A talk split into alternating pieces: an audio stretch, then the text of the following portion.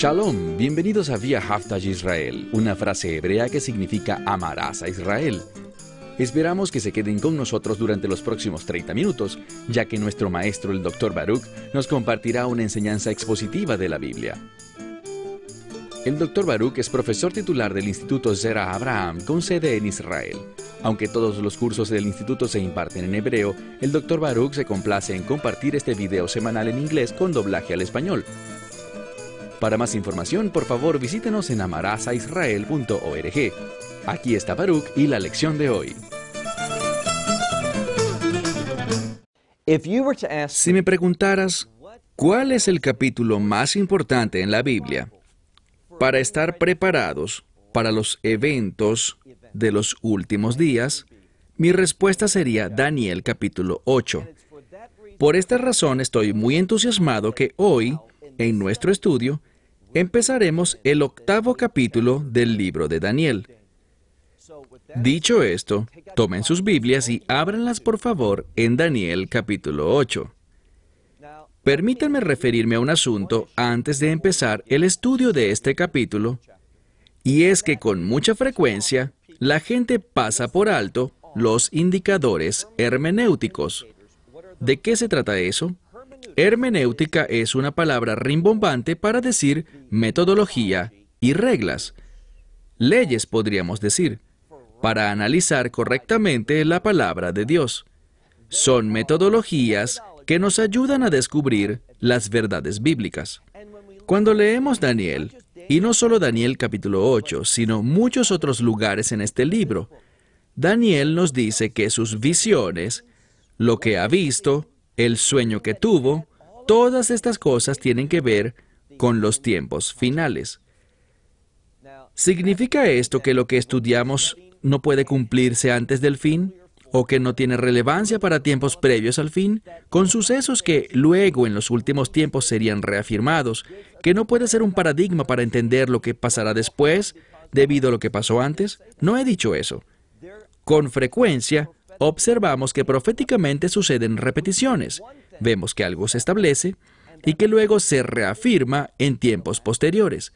Son paradigmas ejemplos, son diagramas para nosotros, con el fin de darnos un marco de referencia para entender lo que sucederá luego, al analizar lo que ya sucedió.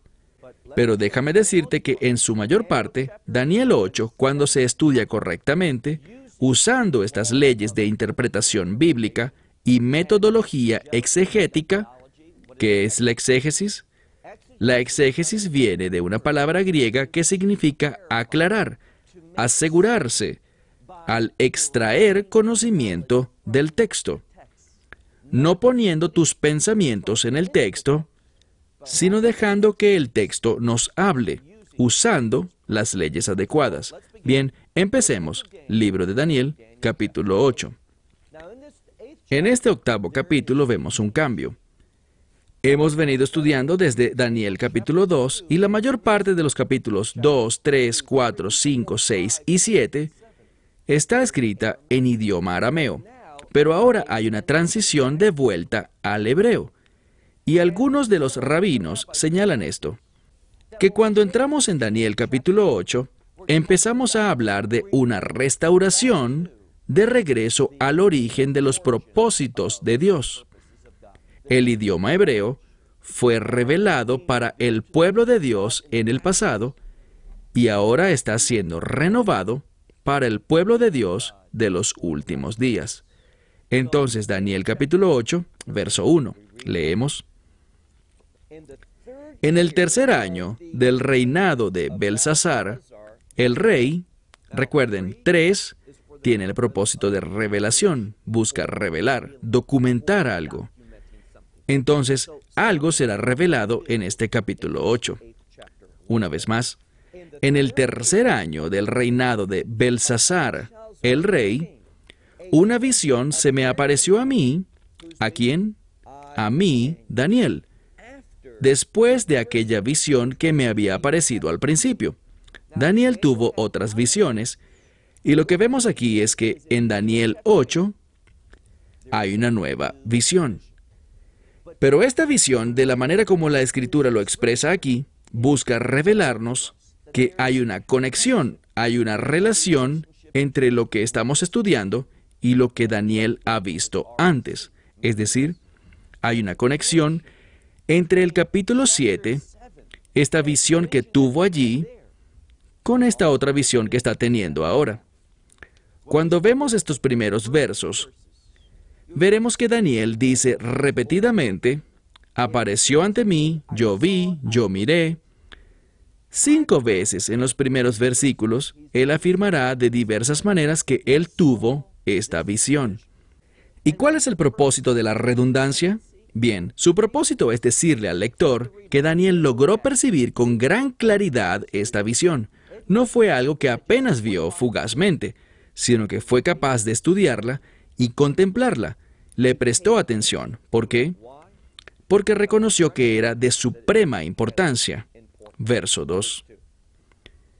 Y vi esta visión, y aconteció que cuando la vi, noten la redundancia, la vi y aconteció que cuando la vi, dos veces observamos la palabra ver en el texto, en la primera mitad del verso 2. Yo estaba en Susa, la capital, que queda en Elam, en la provincia de Elam. Entonces, cuando Daniel recibe esto, se encuentra en el exilio. Esta es una verdad importante, nos da un marco de referencia busca informar al lector que esta profecía tiene un propósito, el de tomar al pueblo de Dios que está en el exilio y traerlo al reino. Y en un sentido, toda la humanidad está en el exilio. Necesitamos que la redención se lleve a cabo, la etapa final de la redención, la cual es el establecimiento del reino. Que eso ocurra para que podamos experimentar la medida completa de nuestra experiencia de redención, pues hasta ahora solo hemos visto un pequeño preámbulo. Verso 2. Vi en visión y cuando la vi estaba en Susa, la capital, que queda en la provincia de Elam. Y miré en la visión, ahí está otra vez, miré, vi, apareció, miré en la visión y yo estaba junto al río Ulai. Aquí hay algo significativo. Recordarán que cuando Yehazkel, y hablo sobre Ezequiel, cuando Ezequiel tuvo una visión sobre los cielos, ¿dónde estaba? Él estaba también junto a un río. Y lo vemos en el Nuevo Testamento, por ejemplo, en el libro de Hechos. Pablo estaba en una ciudad que se había entregado a la idolatría, ¿y qué hizo? Dejó esa ciudad y se fue a la orilla de un río, un lugar adecuado para la oración y la adoración. Lo que esto busca decirnos es que tanto Daniel como Ezequiel como Pablo se fueron junto a un río con el fin de adorar, y todos recibieron visiones de Dios en medio de su adoración. Por eso es que la adoración es tan importante. La adoración conduce a la revelación. La adoración piadosa, la adoración correcta, nos lleva a la revelación de Dios, a su iluminación, a que su visión se instale en ti. Una vez más, estaba junto al río Ulai, cuando vi esta visión, verso 3, levanté mis ojos, por cierto, esta es una expresión hebrea, que quiere decir orar. Entonces se fue junto al río, adoraba a Dios, oraba, y dice, levanté mis ojos y vi, he aquí, y aquí está la visión, he aquí un carnero, un carnero, de pie delante del río y tenía dos cuernos, cuernos altos, y uno era más alto que el otro, y el más alto creció después. Esto es importante porque se nos ha hablado de una bestia. ¿Qué aprendimos acerca de las bestias? Que una bestia representa a un imperio. Así que antes de continuar debemos entender algo. Esta visión, esta profecía que Daniel está teniendo, es sobre un imperio. Esto no debe sorprendernos. En el capítulo 7 vimos cuatro imperios, pero hubo algo que resultaba muy especial, el último imperio. Debemos hacer una pausa un momento y entender lo que está sucediendo. Daniel está recibiendo una visión. De hecho, en este capítulo 8, él recibe dos visiones. Y esto es importante porque estas dos visiones tratan sobre dos épocas de tiempo relacionadas pero diferentes. ¿Por qué digo relacionadas pero diferentes? Se trata de dos épocas diferentes, pero ambas se solaparán o se unirán en un punto, y les contaré cuál es ese punto dentro de un momento. Pero quiero ahora comentar sobre un versículo relacionado que es muy importante para ayudarnos a entender esta profecía. Primera a los tesalonicenses capítulo 5. En este capítulo, Pablo está hablando sobre los últimos días, los tiempos finales, y en el verso 1 dice, Primera a Tesalonicenses 5.1 dice, Hermanos, y eso implica que está hablando a creyentes y solo a creyentes, Hermanos, ustedes no tienen necesidad de que les escriba con respecto a los tiempos y a las épocas. ¿Por qué no necesitamos que Pablo nos hable sobre esto? La respuesta es, porque los profetas ya lo hicieron. Él no necesita reafirmar lo que la escritura ya nos ha dado. Pero lo que cobra más importancia es esta frase, tiempos y épocas. Si ves en la mayoría de los comentarios cristianos, simplemente dirán que él está hablando de los tiempos finales, es decir, dos términos diferentes para el mismo periodo de tiempo. Pero eso no es así. Cuando Pablo dice, ustedes no tienen necesidad de que les escriba con respecto a los tiempos y a las épocas, está hablando de dos épocas diferentes, de dos dispensaciones de tiempo distintas. Y estas dos dispensaciones van de la mano. Corresponden con la primera y segunda visión. Es vital que entiendas esto. Si nos perdemos este punto, nos perderemos la verdad de este pasaje. Entonces, Pablo dice que hay tiempos y hay épocas. Son periodos de tiempo diferentes pero relacionados entre sí, que se unen y hay una conexión entre ellos y lo explicaremos después. Y están relacionados con los tiempos finales, en dos periodos diferentes. Y esto es importante. Leamos de nuevo nuestro texto. Dice que él miró un carnero, un carnero que hacía algo. Dice que estaba de pie junto al río y tenía cuernos, cuernos altos, pero el cuerno más alto surgió después. Y estos dos cuernos representan a dos líderes diferentes de este imperio. Todo lo que podemos decir es que son dos diferentes dispensaciones para este imperio. Noten lo que dice la escritura más adelante. Vean por favor el verso 4. Miraba al carnero, ¿y qué hacía este carnero? El texto dice, Mei Nageach. ¿Qué significa eso? Piensa en un toro por un momento. Cuando un toro está enojado y está listo para embestir o atacar, ¿qué hace? Él hace este movimiento. Esto es lo que significa esa palabra, la que está escrita acá, Meinageach. Este carnero está listo para embestir, para atacar. ¿Y qué más vemos? Leamos de nuevo el verso 4. Miraba al carnero y él se alistaba para embestir al occidente, al norte y al sur. Y toda bestia, es decir, todos los demás imperios o reinos o gobiernos, no eran capaces de pararse ante él, y no había quien lo salvase de su mano. Es decir, este imperio, el carnero, se moverá hacia el occidente, hacia el norte y hacia el sur. ¿Qué aprendemos de esto? Lo que aprendemos es que este imperio proviene del oriente. ¿De qué parte del Oriente? Bien, ya se nos dirá, pero entendamos un principio. Usualmente cuando se habla de direcciones, la zona cero, el punto base, es Jerusalén. Entonces estamos hablando del oriente de Jerusalén. Y se nos dirá, no en el estudio de hoy, pero sí en el próximo, llegaremos a un verso al final de Daniel 8 que nos dice que este carnero es el reino de los medos y los persas. Pero debemos tener mucho cuidado. Hagamos una pausa porque hay un principio que debemos entender. Mencioné hace un par de semanas que de acuerdo al libro de Apocalipsis 17, hay siete imperios y sorpresivamente el último, el séptimo, resurgirá, renacerá. Y será ese imperio final, el imperio del anticristo. Pero ¿cuáles son esos siete imperios? Conocemos con certeza a la mayoría. El primero es Egipto, luego Asiria, El tercero es Babilonia, que empezó en los tiempos de Daniel. El cuarto son los medos y persas. El quinto es Grecia. Y el sexto es Roma. Tenemos el séptimo que se nos ha dicho que es el último, pero sorprendentemente vivirá por un corto tiempo y luego hará algo como resucitar para convertirse en el octavo.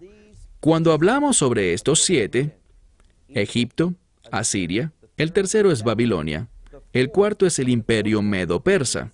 Bien, este es el orden de Daniel. Pero lo que quiero que entendamos es que los medos y los persas reaparecerán de nuevo, justo como el séptimo imperio reaparece de nuevo. Los medos y los persas reaparecerán de nuevo. De lo que estamos hablando ahora no es de este orden que aprendimos anteriormente. Egipto, Asiria, Babilonia, los medos y persas, luego los griegos y los romanos, y luego el séptimo y el octavo. Este grupo llamado los medos y persas, hablamos de la misma área geográfica, la misma gente, pero van a resurgir no en ese orden de siete. ¿Y cuál es el propósito? El propósito de esto, cuando el Mesías habla sobre los últimos días, él habla sobre dolores de parto. Y estos dolores de parto serán manifestados políticamente, económicamente, socialmente y se producirán debido a guerras, rumores de guerras, enfermedades, terremotos, hambrunas y un caos generalizado. Y por tanto los dolores de parto traerán inestabilidad. Esto es lo que debes aprender. Este imperio de los medos y persas resucitará en los días finales, no como parte de esta línea de la que hablamos, sino que será el imperio que empezará estos dolores de parto que producirá esta inestabilidad. Cuando hablamos sobre los medos y persas, ¿de quién estamos hablando? Si nos preguntan hoy a quién nos referimos, la mayoría respondería que hablamos sobre Irán. Aquí hay algo que debes aprender. Cuando miramos proféticamente hacia el futuro, podemos esperar, y lo sabemos, porque la Biblia no tiene errores. Toda la información que nos provee es perfecta, cada palabra de ella. Por tanto, debemos esperar, y lo vemos hoy en nuestro día a día, que Irán crecerá en su influencia, en su poder, se convertirá en un imperio y empezará a expandirse. ¿Y qué dice la escritura? Que se extenderá hacia el occidente, hacia el norte y hacia el sur. Y noten algo más, presten mucha atención. Leemos aquí que ninguna de las otras bestias serán capaces de pararse ante él. Lo intentarán, pero no tendrán éxito en ello. Ahora, esto será importante cuando avancemos al capítulo 11 dentro de unas semanas. Y veremos que algunas de estas mismas cosas serán repasadas allí, en el capítulo 11. Una vez más, dice, vi que el carnero embestía hacia el occidente, hacia el norte y hacia el sur, y ninguna otra bestia fue capaz de pararse ante él, ni había quien pudiera ayudar, ayudarles a ellos. No había quien los salvara de su mano. ¿Y qué hacía? Él hacía conforme a sus deseos y se engrandeció. Escriban esto. Irán se hará muy poderosa en los últimos días y se extenderá desde el oriente hacia el occidente, es decir, hacia Europa y también hacia el norte y hacia el sur. Y de inicio, nada podrá hacerse para detenerla. ¿Te suena familiar esto hoy? Está empezando, así que prepárate. Avancemos ahora al verso 5. Estaba entendiendo, es decir, intentando entender, y he aquí, cuando vemos esta frase, he aquí, recuerden que precede algo importante. Y ahora empieza la segunda visión. Les mencioné que esta profecía, tal como lo dice Pablo en primera a los tesalonicenses 5.1, habla sobre dos dispensaciones de tiempo diferentes. tenemos un periodo de tiempo en el que el carnero crecerá poderosamente y se extenderá y se moverá desde el oriente hacia el occidente, al norte y al sur, y se hará muy poderoso, y no habrá mucha resistencia en su contra. Bien, Irán representa a un imperio islámico. Es lo que son y es hacia donde quieren extenderse. No hay debate al respecto. Ellos hablan de un califato, que es un término islámico. Ellos son un Estado islámico y están buscando extender su influencia, su control, su imperio, a través de la mayor parte del Medio Oriente. Hacia, por ejemplo, Irak, ellos controlan ahora el Líbano, ellos controlan Siria, están haciendo guerra en Yemen y también tienen influencia sobre Israel y Jordania.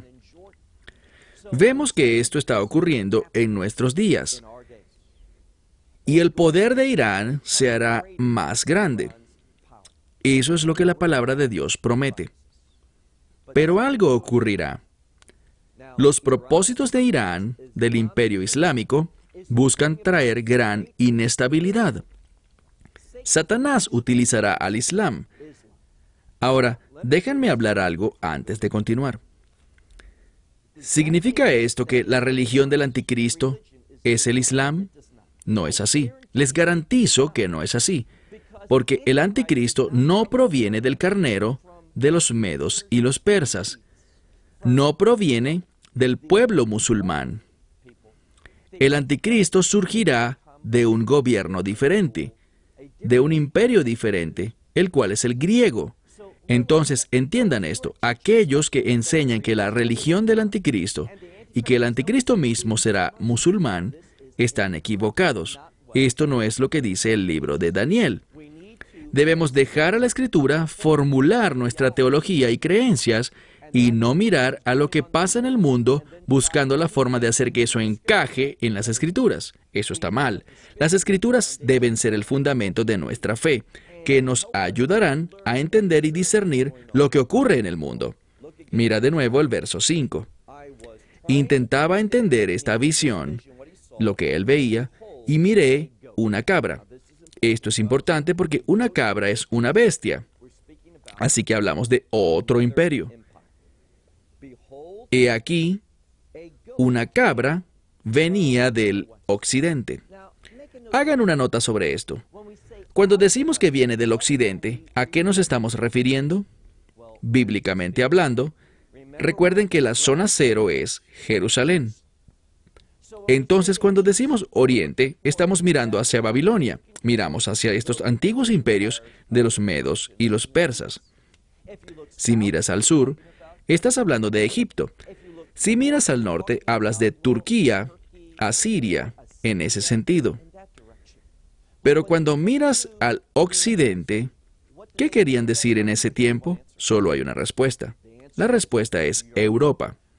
Entonces la cabra, y esto no tiene discusión, no puedes estar en desacuerdo si te basas en la palabra. Vamos a ver sin duda alguna, es un hecho que la cabra, este último imperio, es el imperio del cual el anticristo surgirá. Entiéndelo. Miremos de nuevo el versículo 5. He aquí una cabra que venía del occidente sobre la faz de la tierra. Entonces está moviéndose a través de la tierra, pero noten algo.